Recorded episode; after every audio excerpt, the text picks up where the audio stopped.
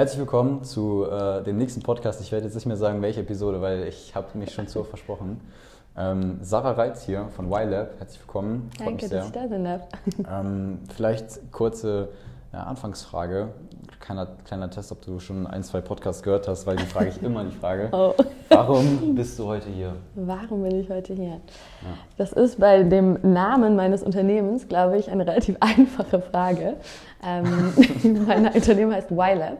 Das heißt, ja. Es geht sehr viel um das große Why für den Menschen. Es geht um, ähm, was treibt dich an. Es geht aber auch, wie willst du dein Leben gestalten und wie überkommst du auch mal eine Krise in deinem Leben. Mhm. Das heißt, warum bin ich heute hier? Mir ist es natürlich wichtig, dass das, was wir machen, viele Leute erreicht. Dass das ähm, Thema, mit dem wir uns befassen, was mentale oder emotionale Gesundheit ist, ähm, weniger stigmatisiert ist und mehr publik mhm. besprochen wird. Und das ist natürlich wunderbar, wenn ich das in einen tollen Podcast machen kann, ähm, wo ich das Thema, was mir sehr am Herzen liegt, auch noch ähm, platzieren kann. Ja. Thema mentale Gesundheit hätte ich jetzt auch noch ein Intro gemacht. Aber ähm, genau, es geht um das Thema heute. Ähm, krasse Statistik vielleicht zu Anfang. fünfundzwanzig oder zwanzig Prozent knapp sind äh, in Deutschland an äh, ja, psychischen Störungen äh, am Leiden. Das mhm. habe ich tatsächlich aus Statista, glaube ich, eine, eine, eine Statistik. Ich ja. äh, verlinke die sonst einmal. Aber crazy. Ja. Das hat mich übel, also ja. das hat mich geflasht. Schockiert. Ja, man sagt immer so ganz grob, eine von fünf Personen. Und man muss aber dazu sagen, dass das eigentlich ein geschöntes Bild ist, weil eine von fünf Personen schwarze Zahl. Genau, ja. ist, ist diagnostiziert und mhm. das bedeutet einfach nur, die Person ist zu einem Psychologen, einer Psychologin gegangen und hat eine Diagnose bekommen.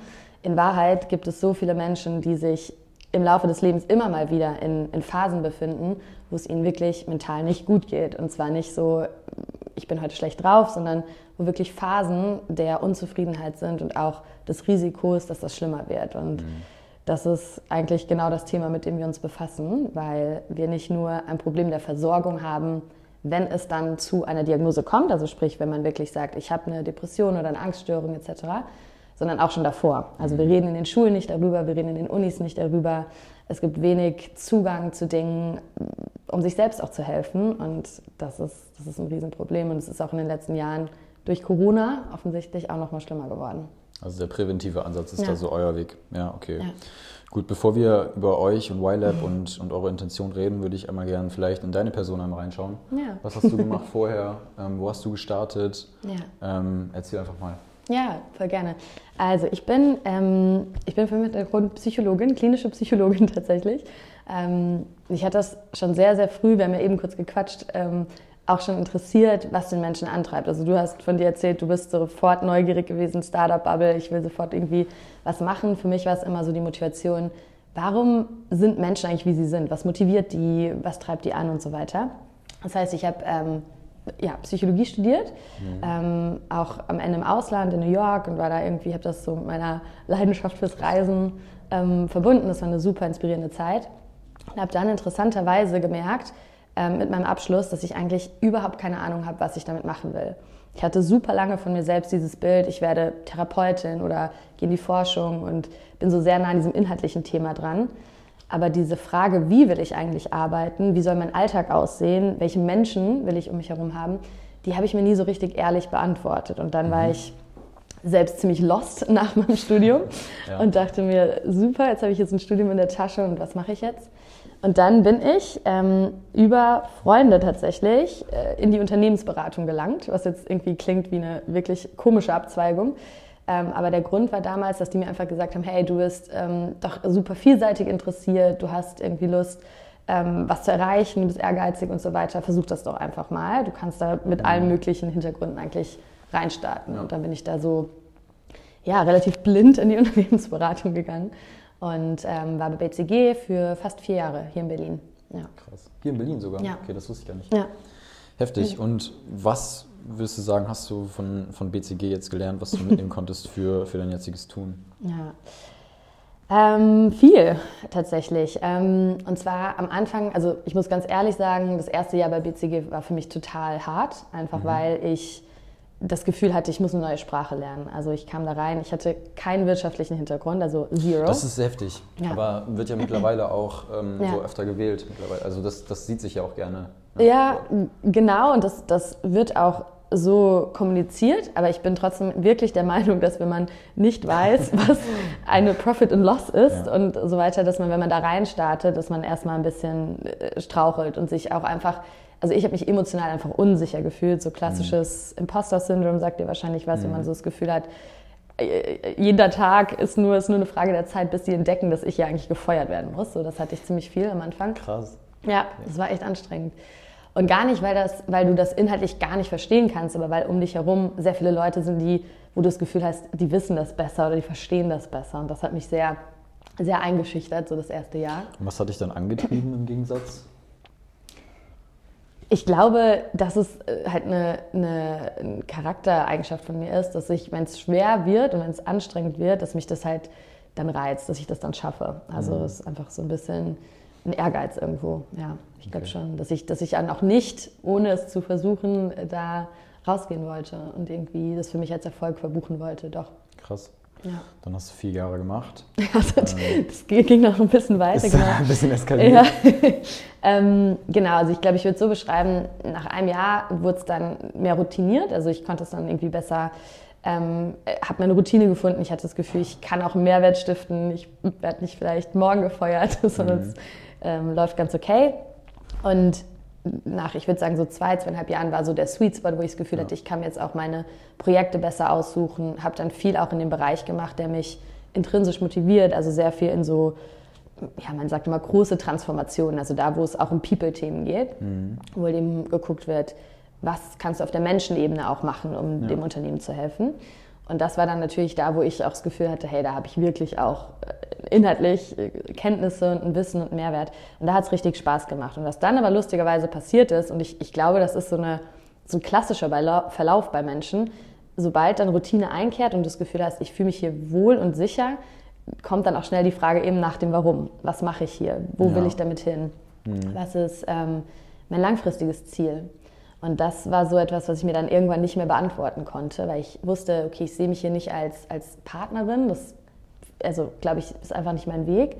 Und hatte dann natürlich wieder so ein bisschen, man sagt ja so Quarter-Life-Crisis, ne? So eine verfrühte mhm. Midlife-Crisis, wo man sich so fragt, was, was mache ich hier eigentlich? Und das war für mich dann wieder der Zeitpunkt, um ein neues Kapitel zu starten, genau. Krass.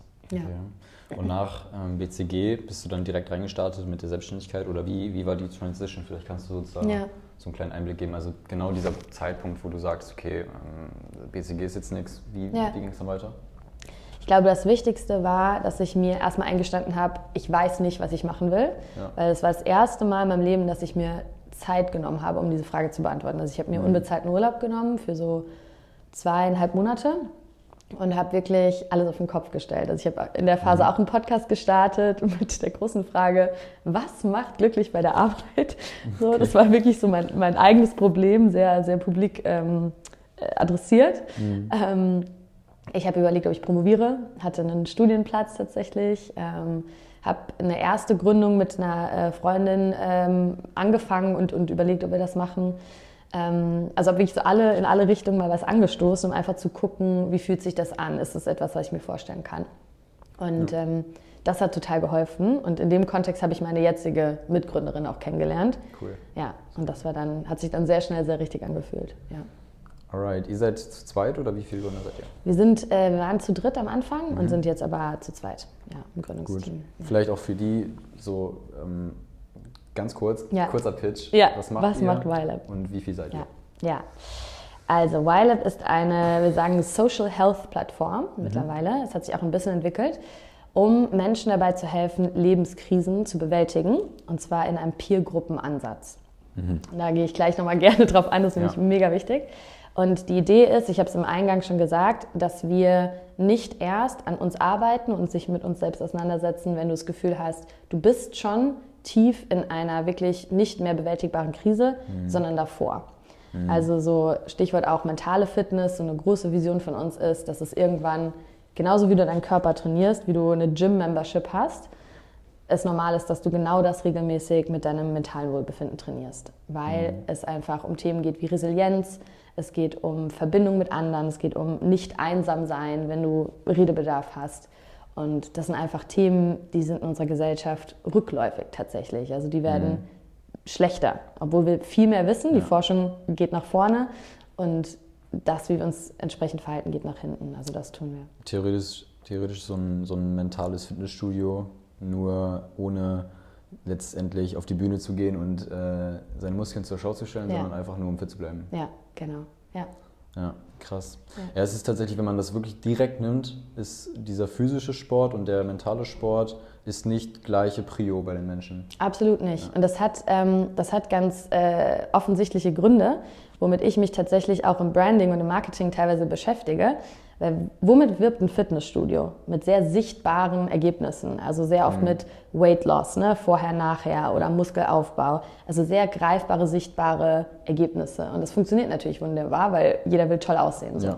Und eine, eine angehende Depression oder auch eine, eine Krise, weil ich mich gerade von meinem Partner getrennt habe, die sehe ich mir ja nicht unbedingt an. Also ne? Vielleicht deine guten Freunde, die wissen, wie sie das deuten können. Aber ganz häufig haben wir auch das Thema, dass wir so viel Aufklärungsarbeit erstmal leisten müssen, weil das alles unter der Oberfläche passiert. Also mhm. man redet immer erst darüber, wenn es sehr sichtbare Probleme gibt, ne? Und nicht davor. Mhm. Und die gibt es aber sehr, sehr häufig. Ne? Krass, okay. Ja.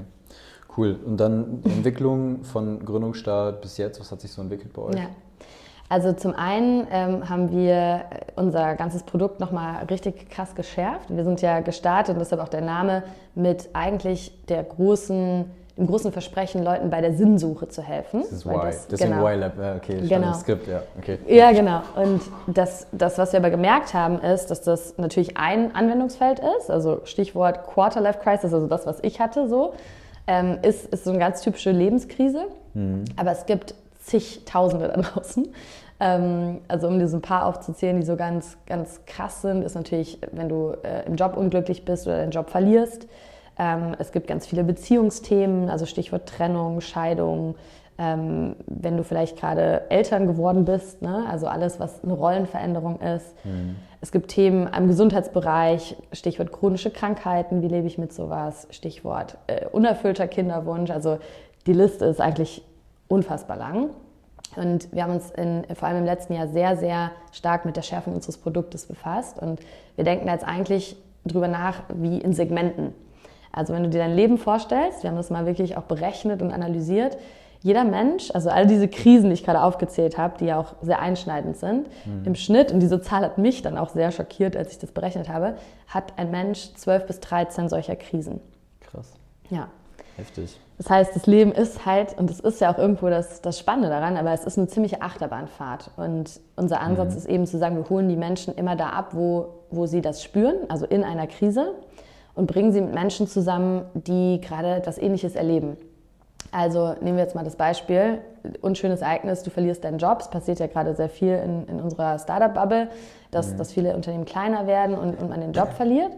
Und was wir halt sehen ist, auch wenn du selbst als Einzelperson keine Schuld daran trägst, ne, ist es ein Erlebnis, was einfach erstmal, sorry, aber ziemlich beschissen ist. Du wirst aus deinem Umfeld rausgerissen, ja. du musst dir neue Gedanken machen und all das kann, kann eine Krise auslösen. Und was dir in dem Moment vor allem fehlt, ist jetzt nicht unbedingt immer nur, okay, hier sind zehn Unternehmen, wo du dich neu bewerben kannst, sondern dir fehlt eigentlich ein Raum, wo du mit Menschen dich connecten kannst, die vielleicht gerade dasselbe erleben. Ja. Oder einfach erstmal diesen emotional Support hast und auch irgendwo einen sicheren Ort, wo du über diese Erfahrung sprechen kannst. Okay. Ja, ähm, ja Thema Gruppendynamiken wollte ich sowieso noch drüber sprechen, das würde ich aber am Ende ja, vielleicht voll. Immer ansetzen, weil das so ein Deep Dive jetzt ist.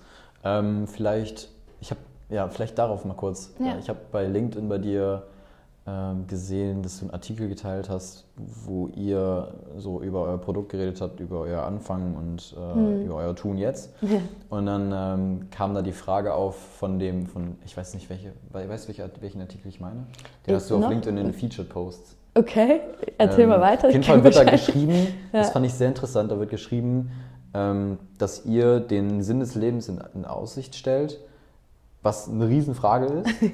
ne? Und Ja. ihr das halt angehen wollt. So. Und ja. dann gab es halt das, das, mal diese Frage im Raum und ihr habt dann darauf geantwortet. Und mhm. das würde ich auch sehr gerne mal ansetzen. Und zwar einfach mal so, ihr, ihr hättet euch alles auswählen können. Warum habt ihr die größte Frage, die man mhm. sich im Leben stellen kann, eigentlich versucht zu beantworten und versucht ihr immer noch? was, wenn nicht die wichtigste Frage im Leben, mal andersrum gefragt. Also, auch gut, auch gut, ja. Ich glaube, also ich glaube, warum haben wir mit diesem Segment angefangen? Das war für uns so greifbar. Zum einen, weil wir es selbst erlebt haben, also so das klassische, man versucht sein eigenes Problem zu lösen. Mhm. Zum anderen aber auch, das, das ist etwas, was Leute im Laufe des Lebens immer wieder beschäftigt. Und diese Frage nach dem Sinn, auch wenn wir das jetzt gar nicht mehr als Hauptfokus, als Alleinstellungsmerkmal haben, die steckt in die, fast jeder Krise irgendwo drin. Mhm. Ne? Also mhm. natürlich kannst du immer argumentieren, jemand, der finanzielle Sorgen hat, es, kennst du diese Maslow-Pyramide? Nee, das ist so eine, das ist so ein Konzept aus der Psychologie auch, wo du sagst, es gibt halt Grundbedürfnisse und je weiter hoch du kommst, also je besser es dir geht, je mehr deine Grundbedürfnisse, sowas wie ne, Sicherheit, mhm. finanzielle Stabilität und so weiter gedeckt sind, irgendwann kommst du an dieses Thema Selbstverwirklichung. Ne? Und das ist, siehst du ja auch überall, dass selbst Leute im Wohlstand ertrinken und trotzdem wahnsinnig unglücklich sind, weil sie eigentlich gar nicht wissen, warum sie auf der Welt sind, ne? Und mhm. was, ihr, was ihre Wirkung ist und warum, warum, warum sie da sind, was sie machen wollen. Ja. Und das war so universell für uns präsent, also auch nicht nur in unserer Bubble, sondern in allen möglichen Gruppierungen, dass wir gesagt haben, das ist, das ist so ein starkes Problem, da können sich so viele Leute identifizieren. Es ist super wichtig, dass man da wegkommt von diesem, ich lese mal ein nettes Buch darüber und hin zu, was kann ich denn wirklich tun? Mhm. Und das ist, glaube ich, der Ansatz, der, der bei uns besonders ist, dass wir sehr schnell in dieses, du hast eine ganz konkrete Sache, die du machen kannst und du spürst die Wirkung davon. Also sehr handlungsorientiert, wie wir arbeiten, mhm, was dazu okay. führt, dass du nicht nur einfach, ne, Kaffee am Rande der Welt ist so ein super bekanntes Buch, was viele Leute lesen, um so, ah ja, ein paar schöne Fragen und es ist auch super, sich so damit auseinanderzusetzen. Aber dann kommt der Moment, wo du das Buch weglegst und dein Leben wahrscheinlich genauso weiterlebst und eigentlich nichts tust, nichts veränderst. Und da haben wir angesetzt, weil du A, eben Leute mhm. hast, mit denen du sprichst, und B, eben auch einen sehr verhaltensorientierten Ansatz, wo du wirklich Dinge veränderst.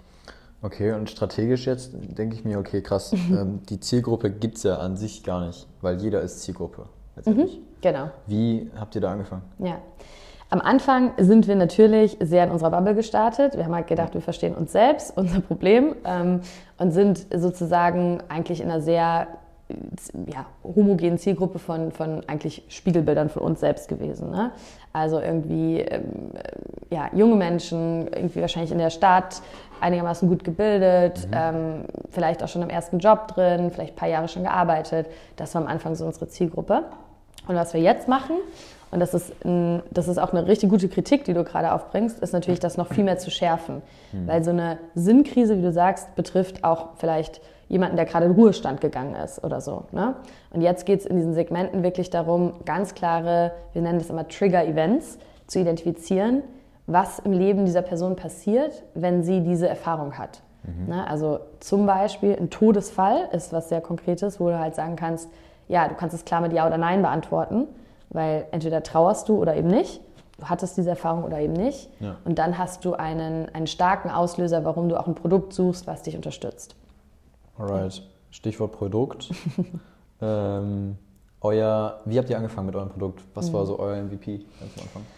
Also ich würde tatsächlich auch immer noch behaupten, wir sind noch nicht gelauncht, das kann ich gleich okay. nochmal erklären, ja. aber sozusagen unser M V P ganz initial, unser erstes Testing war sehr rudimentär. Mhm. Also wir hatten wirklich so ganz krass diesen Approach, wir, wir gucken einfach mal, was passiert, wir stellen irgendwas online, wir machen eine Website, du kannst hier was kaufen, du kannst dich hier anmelden. Ne? Gab es also so damals schon die Peer Groups oder noch gar nicht?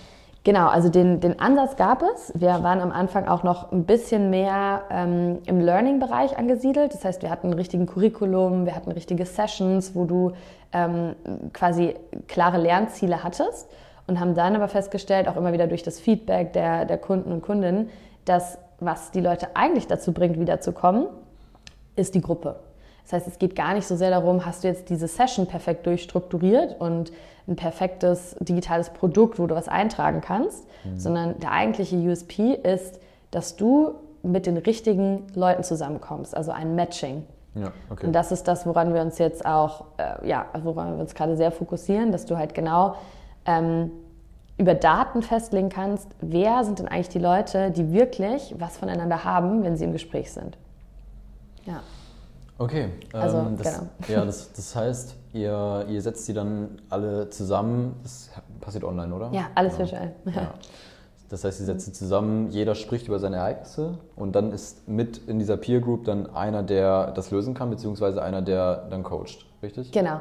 Es ist, genau, es gibt äh, immer einen Coach dabei, Coach oder Psychologe, Psychologin. Die sind bei euch im Team auch fest drin? Nee, wie ist Freelance. Okay, okay. Ja, das ist, ähm, das ist aber auch sinnvoll, weil die wenigsten Coaches oder PsychologInnen sind äh, fulltime sozusagen in diesem Format verankert. Das wäre auch, ja. glaube ich, äh, zu, zu intensiv. Genau, aber die Idee ist, dass du ähm, eine Person hast, die eine gewisse Autorität, so ein blödes Wort, aber die sozusagen die, die Session leitet oder Guidance reingibt.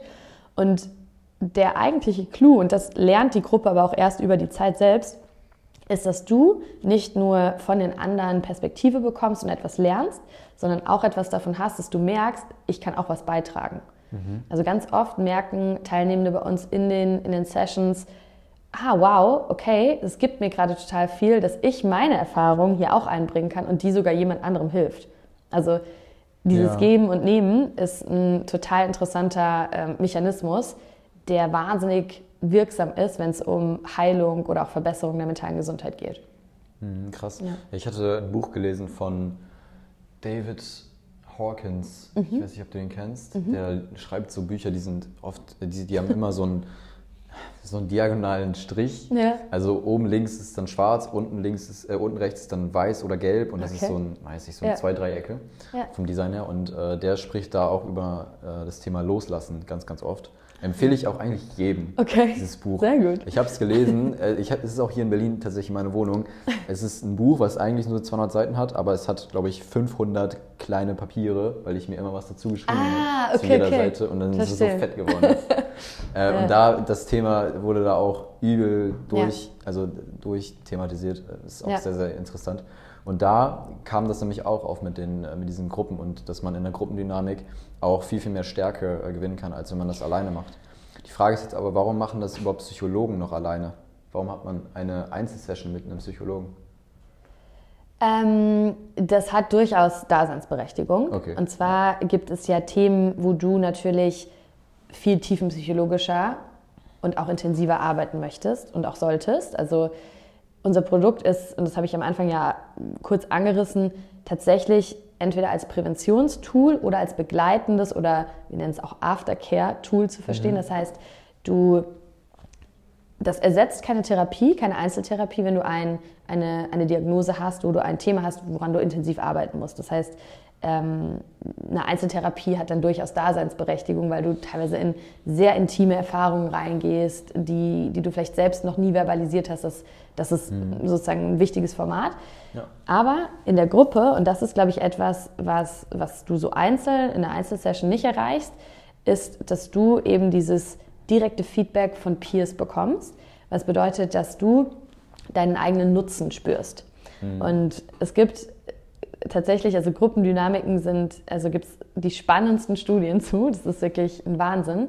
Und zwar ist es so, dass Gruppen, und wir reden jetzt von so fünf bis acht Personen, ähm, die sind inhärent funktional. Das heißt, egal in welche Gruppe ich dich werfe, mhm. du wirst intuitiv spüren, was braucht diese Gruppe gerade, damit sie funktioniert. Das heißt, du bist nicht komplett ein anderer Mensch. Du bist immer noch ja. Timo und du, du bist jetzt nicht irgendwie ne, eine andere Persönlichkeit. Aber in verschiedenen Gruppen, das kannst du auch mal bei dir selbst beobachten, wirst du dich immer ein bisschen anders verhalten. Je nachdem, wie die anderen Gruppenmitglieder sind. Wenn, wenn da schon extrem viele extrovertierte, dominante Menschen sind, bist du vielleicht weniger dominant oder mehr zurückhaltend, als du es eigentlich bist. Und mhm. das ist, das ist super wichtig, dass wir als Menschen so diese Anpassungsfähigkeit haben. Und es ist aber auch ein super spannendes Lerntool, weil du natürlich merkst, ich komme hier in diese Gruppe rein, ich spüre, was die Gruppe auch irgendwie gerade heute von mir braucht, kann das auch geben, merke, dass es auch gut ist. Und vor allem aber auch, und das finde ich ähm, ja, einfach super, super spannend, kann ich daran wachsen. Weil ich merke, das sind ja fremde Menschen, also die lernen sich über die Zeit kennen, aber sind am Anfang ja erstmal komplett fremde Menschen. Ähm, ich habe auch keinen Druck, dass die mich mögen an sich. Also es ist nicht so, wenn ich jetzt in meine Freundesgruppe gehe, die mir so viel bedeutet, weil ich die schon seit zehn Jahren kenne und auch noch hoffe, dass ich sie auch noch weitere zehn Jahre kenne, sondern an sich kann ich da auch reingehen und kann denen erzählen, ich bin eine ganz andere Person. Und ich kann vielleicht auch die Person sein, die ich in Zukunft gerne sein möchte und bin nicht so gebunden an das, was Leute vielleicht schon für einen Eindruck von mir haben, als ich reingekommen bin. Okay. Also das ist, ähm, ja, es ist sehr, sehr spannend. Ich hatte mal ein sehr prägendes oder einprägendes ähm, Erlebnis tatsächlich in meinem Studium in New York. Ich hatte einen Kurs, der hieß komplett Group Dynamics. Mhm. Und ein Teil davon war so eine Erfahrung, wo du wirklich in einer Konferenz in so ein Format reingeworfen wurdest. Okay. Das heißt, du wurdest in verschiedene Gruppengrößen gesteckt und hattest einfach nur die Aufgabe, deine Rolle in der Gruppe zu analysieren. Also es war sehr viel so, dass du dich selbst analysieren musstest, verstehen musstest, welche Faktoren spielen hier eine Rolle, und viel weniger Theorie und sehr viel Praxis. Mhm. Und da habe ich das auch gemerkt, was das mit jedem Menschen machen kann potenziell. Ja. Die, die Sache ist jetzt, die ich mir stelle, ja. ähm, ihr setzt ja jetzt auch nicht da an, wo ein Psychologe ansetzt, sondern ihr macht ja dieses Präventive, wie gesagt. Äh, macht ihr das denn aber auch dann für die Leute, die sagen, hey, ich bin, also kommen da Leute hin und mhm. sagen, ich bin so lost und äh, ich habe keinen Bock, jetzt fünf Monate zu warten für, mhm. für einen äh, Psychologenplatz mhm. und äh, könnt ihr mir da helfen? Ja. Dann übernehmt ihr auch die aktive Rolle, so in dem mhm. Prozess schon. Ja, das ist eine super Frage. Also es kommt insofern darauf an, dass jemand, der wirklich, ähm, also der, der entscheidende Faktor ist, bist du bereit, in eine Gruppe zu gehen. Und manchmal, mhm. wenn jemand wirklich einfach auf einen therapeutischen Platz wartet und ist so orientierungslos oder manchmal auch einfach depressiv oder hat eine stark ausgeprägte Angststörung, dann ist es manchmal überfordernd, für so jemanden in eine Gruppe zu gehen, weil die Person eigentlich in dem Moment nicht in einem sozialen Konstrukt funktionieren kann. Ja. Das heißt, es gibt Ausnahmefälle, wo wir das nicht machen. Es ist aber durchaus für viele Menschen eine super Variante. Es kommt ein bisschen Case by Case drauf an. Das heißt, wir führen auch immer ein Intro-Gespräch, einfach um, um zu gucken, ne, wie kompatibel sind die Leute. Mhm. Aber ähm, es ist kein Ausschlusskriterium. Es ersetzt keine Therapie. Das ist, glaube ich, der wichtige, ähm, das ist der wichtige Faktor. Okay, ja. Ja. Okay. Ähm, ja, das ist tatsächlich auch, ähm, die fünf Monate waren jetzt nicht irgendwo hergeholt, das habe ich gegoogelt. Es yeah. sind wirklich fünf Monate durchschnittlich, dass ein Mensch in Deutschland wartet auf, yeah. einen, auf einen Platz mit Therapeuten. Absolut. Und ich glaube, wenn du dann nicht super krass entschlossen bist, das zu machen, ja. dann gibst du auch irgendwann auf, weil es einfach verdammt lange ist. Also, ja. Ja. Glaubst du denn, die, die Leute in Deutschland merken es früh genug, oder ähm, ist das immer so die, der Handlungsbedarf erst dann, wenn es zu spät ist? Ich glaube, viele Menschen merken das schon, dass es ihnen vielleicht nicht gut geht oder nicht mehr so gut oder dass es eine Phase ist. Ich glaube, viele normalisieren das vor sich selbst und sagen halt, ja gut, das ist halt eine Phase, es wird schon vorbeigehen. Mhm. Und das geht auch bei vielen Menschen wieder vorbei, weil wir sind als Menschen, Gott sei Dank, wahnsinnig resilient. Also wir erholen uns von fast allen traumatischen Erlebnissen. Aber, und das ist das Problem, es gibt eben Menschen, die sind vulnerabler aufgrund von genetischen Faktoren oder auch von mhm. intensiven Erlebnissen. Und die erholen sich eben nicht mehr. Und für die ist es eben wahnsinnig kritisch. Und, und generell ist es so, dass, dass es auch sein kann, du erholst dich vielleicht von einer Krise und auch von zweien, und dann passiert es aber in der dritten, dass du dich selbst alleine nur noch schwer daraus holen kannst oder dass sie mhm. länger andauert. Okay. Ne? Ja. ja, alright. Ähm, vielleicht zu euch nochmal, weil du gesagt hast, ja. M V P und äh, ja. wir sind jetzt gerade im Lounge et cetera. Elaboriere ja. einfach mal darüber, wo ja. seid ihr gerade ja. und wie sieht es jetzt in der Zukunft aus bei euch? Ja, spannende Dinge. Ganz spannend. Ganz spannende ja. Dinge, die Zukunft. Ähm, genau, also wir haben, also vielleicht einfach so, wir haben eine, eine Angel-Finanzierung gemacht mhm. im Oktober mhm. ähm, und sind jetzt auch wieder in einer, einer Fundraising-Phase für unsere Pre-Seed-Runde, also auch äh, viele... Wann läuft die? Viele, äh, wann läuft die? Mhm. Die fängt jetzt an, okay. also so Richtung Februar, genau. Okay, ja. krass, nice. Genau, also aktiver, aktiver Prozess. Ähm, was spannend, glaube ich, ist, ist, dass wir einen, also unser Produkt ist, glaube ich, sehr, sehr gut ergründet auf der Seite von, ne, was ist die Zielgruppe, Go-to-Market. Ähm, wir haben tatsächlich auch schon eine begleitende App für den ganzen Prozess, also weil du hast Live-Sessions, mhm. aber was unserem Produkt auch wichtig ist zu verstehen ist, du hast auch eine Begleitung. Weil du bist ja. ja nicht vierundzwanzig Stunden am Tag mit deiner Gruppe im Austausch, sondern du hast einzelne Sessions und dazwischen kannst du eben deine Ziele ähm, einmal tracken. Du kannst aber auch dich gegenseitig in der Gruppe ähm, unterstützen. Deswegen sage ich Social Health, weil wir da schon wirklich eine soziale Komponente drin sehen. Ähm, das heißt, das ist alles super, super weit. Und was wir jetzt machen, ist wirklich diese einzelnen Segmente anzugehen.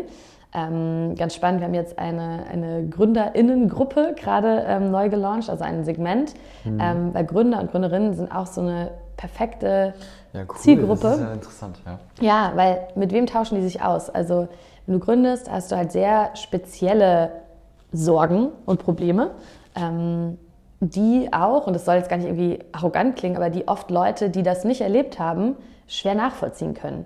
Und du willst vielleicht nicht deinen Partner, deine Partnerin die ganze Zeit damit belasten und auch dein Freundeskreis irgendwann gelangweilt von deinen Geschichten. Mhm. Ähm, und du brauchst eigentlich mal Menschen, die dich verstehen. Und das sind eben Leute in derselben Situation. Und ja. das ist jetzt etwas, was wir auch gerade launchen. Also das heißt, ne, Fundraising und dieses, dieses Launchen dieser ganzen Segmente, ähm, um die auf diese, ähm, ja, auf diese soziale Plattform zu bekommen und auch denen beizubringen, dass das passiert immer wieder und es ist okay, aber du kannst was tun und du musst es nicht einfach laufen lassen und hoffen, dass es von alleine weggeht.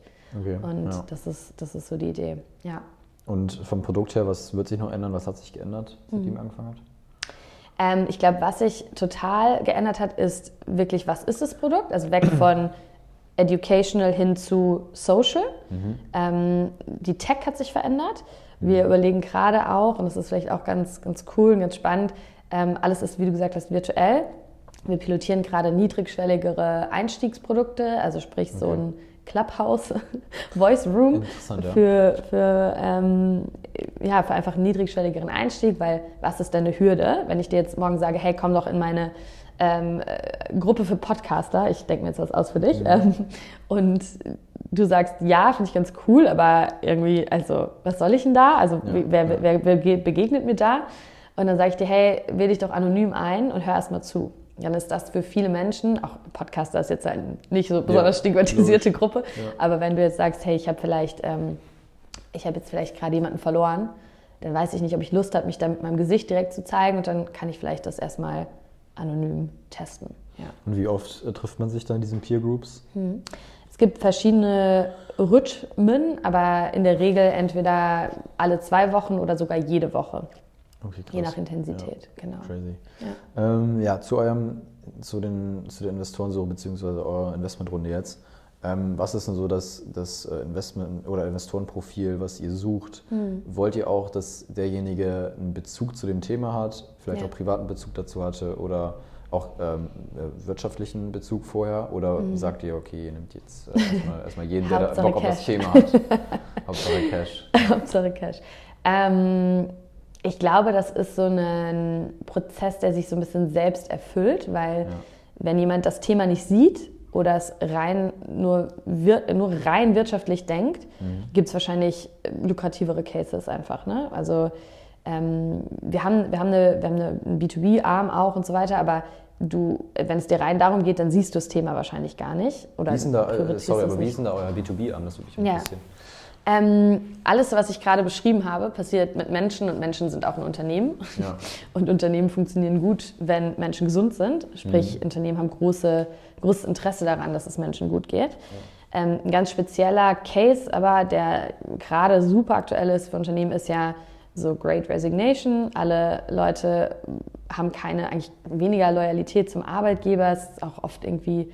schwierig, wenn du viel remote arbeitest und so weiter. Ja. Das heißt, Bindung im Team, Trust im Team, wie baust du das auf? Gruppen. Okay. Ähm, und das ist eigentlich so ein sehr, sehr spannender Case gerade. Ähm, ja. Und das habt ihr jetzt nebenbei nochmal mit aufgebaut oder war das von Anfang an das, äh, auch das Ziel? Ja, also es ist genauso wie, wie die anderen Gruppen, dass, dass wir da viel pilotiert haben, also mit ganz vielen verschiedenen Unternehmen auch, um zu gucken, wo ist das angesiedelt, was sind da die Probleme, mhm. wie wird es umgesetzt, wie wird es angenommen und so weiter. Ähm, genau, aber da gibt es jetzt einen konkreten Plan, auch das auszurollen. Also, ja, ähm, okay. genau. Und das, also, wie kam ich darauf? Also, das, das ist natürlich dann irgendwie auch lukrativ. Aber der Punkt ist, ich glaube, ein Investor, der nicht versteht, dass das wirklich ein Thema ist und damit haben wir wirklich zu kämpfen. Also, das Stigma ist das eine, aber auch, dass Leute immer noch nicht verstehen, dass es wirklich krasse Implikationen für die Menschen hat, ne? Hm. Also, auch einen wirtschaftlichen Case wirklich ist. Und wenn man das nicht versteht, dann investiert man auch nicht. Ähm, von daher glaube ich, ist es so ein bisschen eine, eine, ja, eine Self-Selection. Aber grundsätzlich sind wir natürlich offen. Also wir haben ja nicht nur ein inhaltliches Thema, wir haben ja auch ein Tech-Produkt. Wir haben eine, eine soziale Plattform irgendwo auch, die, die dahinter steckt. Ähm, ja. Wir haben wahnsinnig, äh, ja auch, auch viele Daten einfach, so durch das Matching. Ähm, also es gibt verschiedene Anknüpfungspunkte, glaube ich, warum du in uns investieren kannst. Und das würde ich so, so beschreiben als die drei Säulen. Ja. Ja. Wie, in welcher ja, Nische würdet ihr euch denn selber reinpacken, wenn ihr mhm. jetzt sagt, okay, ihr habt die, ihr habt die App, die Software mhm. und gleichzeitig dieses Persönliche, mhm. wo, wo siehst du ja. euch da? Ähm, das ist eine super spannende Frage, weil wir ähm, sind wirklich abgerückt von Mental Health, das einfach mhm. nur so als Mental Health und deshalb dieser, dieser Aspekt von Social Health, einfach weil du, du bist ein Gesundheitsprodukt, ganz klar, ja. also was ist unser Ziel? Wir wollen eine gesündere, glücklichere Gesellschaft, das ist das große Thema, ähm, aber gleichzeitig ist bei uns ja wirklich der Fokus Matching, also Leute zusammenbringen, die richtigen Leute zusammenbringen und da auch zu halten, weil wenn du uns jetzt vergleichst mit einem Headspace zum Beispiel, wo ja Leute auch irgendwie in einer App sich selbst helfen sollen, ähm, ist bei uns halt der Unterschied, du hast eine Bindung zu Menschen. Also das ist eben dieser soziale Aspekt. Ja. Ähm, deshalb ist das so die, das Segment, wo wir uns anordnen. Also weniger AdTech, was wir am Anfang eigentlich als Einstieg gedacht haben, und mehr eben ja, Social Health, sozialer Fokus, aber eben ein Gesundheitsprodukt. Hm, interessant. Mhm. Ja, äh, ich hatte da auch zu äh, jemandem schon mal einen Podcast, ich glaube, das war im Mai, mhm. in Bremen damals noch. Ähm, sie hat auch sowas Ähnliches gemacht, nur komplett alleine. Mhm. Ähm, ich leite die mal weiter, das ja. wäre ganz spannend. Ähm, ja. ja, cool. Äh, vielleicht nochmal zu, ja, zu den Success Stories bei euch. ähm, was, wa- womit prahlst mhm. du? Womit äh, prahle ich? Wo gibt es ein Ergebnis, wo du sagst, okay, krass, das ist genau das, warum ich ja. damit angefangen habe, warum ich das ja. Produkt habe? Am liebsten würde ich dich in eine Gruppe einladen, ja, weil ich okay. glaube, das ist immer der Aha-Moment. Ähm, ja. Wir hatten jetzt wieder eine Investorin, die also die ist schon bei uns investiert, also mhm. die glaubt an uns, ne? Und die, die, die versteht das Produkt auch eigentlich. Ja. Die war jetzt kürzlich mit in einer Session, ähm, erstmal so ein bisschen als Role Model. Die ist danach rausgegangen und die war so gerührt, die war so bewegt, weil sie meinte, sie hat sowas noch nie erlebt, wie man in so kurzer Zeit so eine Bindung mit Menschen aufbaut, die einem fremd sind.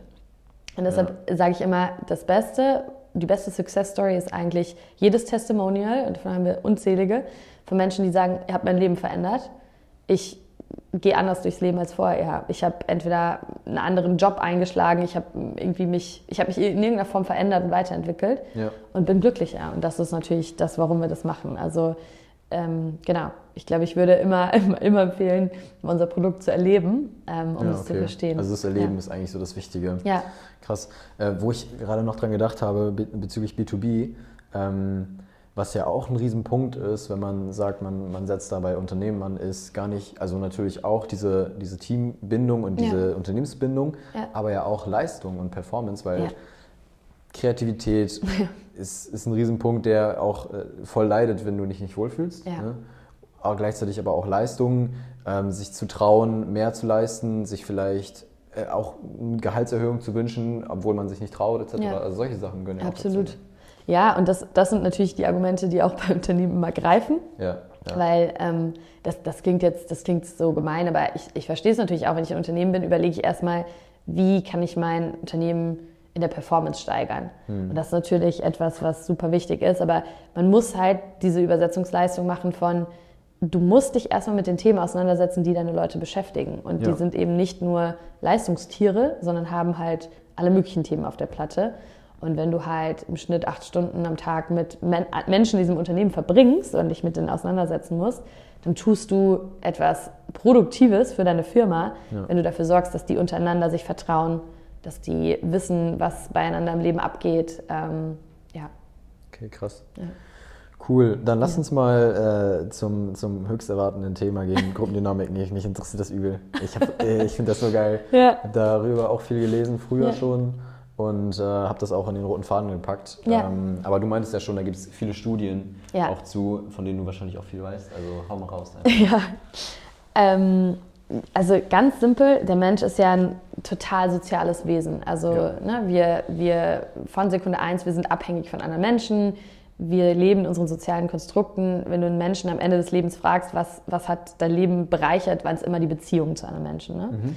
Das geht so weit, da gibt es super witzige YouTube-Videos, kann ich euch auch mal schicken, wo Leute, also ganz simples Setup, es sitzen hier fünf Menschen. Die Aufgabe ist, wir zeigen dir drei Striche auf einem Papier und du sagst mir, welcher Strich ist am längsten. Also mhm. eine ganz einfache Aufgabe. Mhm. Jetzt ist der Witz, dass nur du als Einzelperson wirklich der normale Teilnehmende bist und alle anderen sind instruiert und die zeigen alle auf den falschen Strich. Das heißt, ja. die zeigen auf den kürzeren ja. und du stellst dein eigenes Wahrnehmen und deine eigene Sanity in Frage und fängst nach der zweiten, dritten Runde einfach an, mit den anderen d'accord zu gehen. Das heißt, du siehst das, ganz offensichtlich ist die Antwort B, weil der ja. Strich ist am längsten, ja. aber irgendwann ist dieser soziale Druck so hoch, dass du denkst, ich verstehe gar nicht, also ich will nicht der Außenseiter sein, ich will dazugehören. Und dann fängst du an, und das ist wirklich repliziert über ganz viele Menschen, dass du irgendwann einfach nicht mehr der Depp sein möchtest, auf gut Deutsch gesagt, und einfach mitgehst. Das heißt, wir passen uns Gruppen an, wir passen uns anderen Menschen an. Wir sind in einer Gruppe nie komplett individuell und, und frei in unserer Meinungsbildung, sondern es hat immer eine Dynamik. Und das, das findet jeden Tag statt. Also, mhm. und das ist eben wahnsinnig faszinierend. Krass. Ja. Und ich habe auch äh, gelesen, dass man, also auch schon ein bisschen länger her, aber ich habe gelesen, dass der Mensch, wenn er alleine ist, kürzer leben würde, als Absolut. wenn er ähm, ja. in einer Gruppe wäre. Ja. Auch voll heftig. Ja. Ja. Voll verblüffend. Ja. Kannst du das erklären vielleicht? Also psychologisch? Oder? Also ja, ich glaube, ähm, was, was, wir, was wir noch nicht so sehr quantifizieren können oder wo es vielleicht noch nicht die perfekten Biomarker für gibt, ist natürlich halt, wie, wie glücklich bist du, ne? Also wenn jemand mhm. depressiv beispielsweise ist, gucken wir oft auf die Neurotransmitter im Gehirn, ja. auf wie gut leiten die, ähm, was, was sind die da, die, die, die Balancen.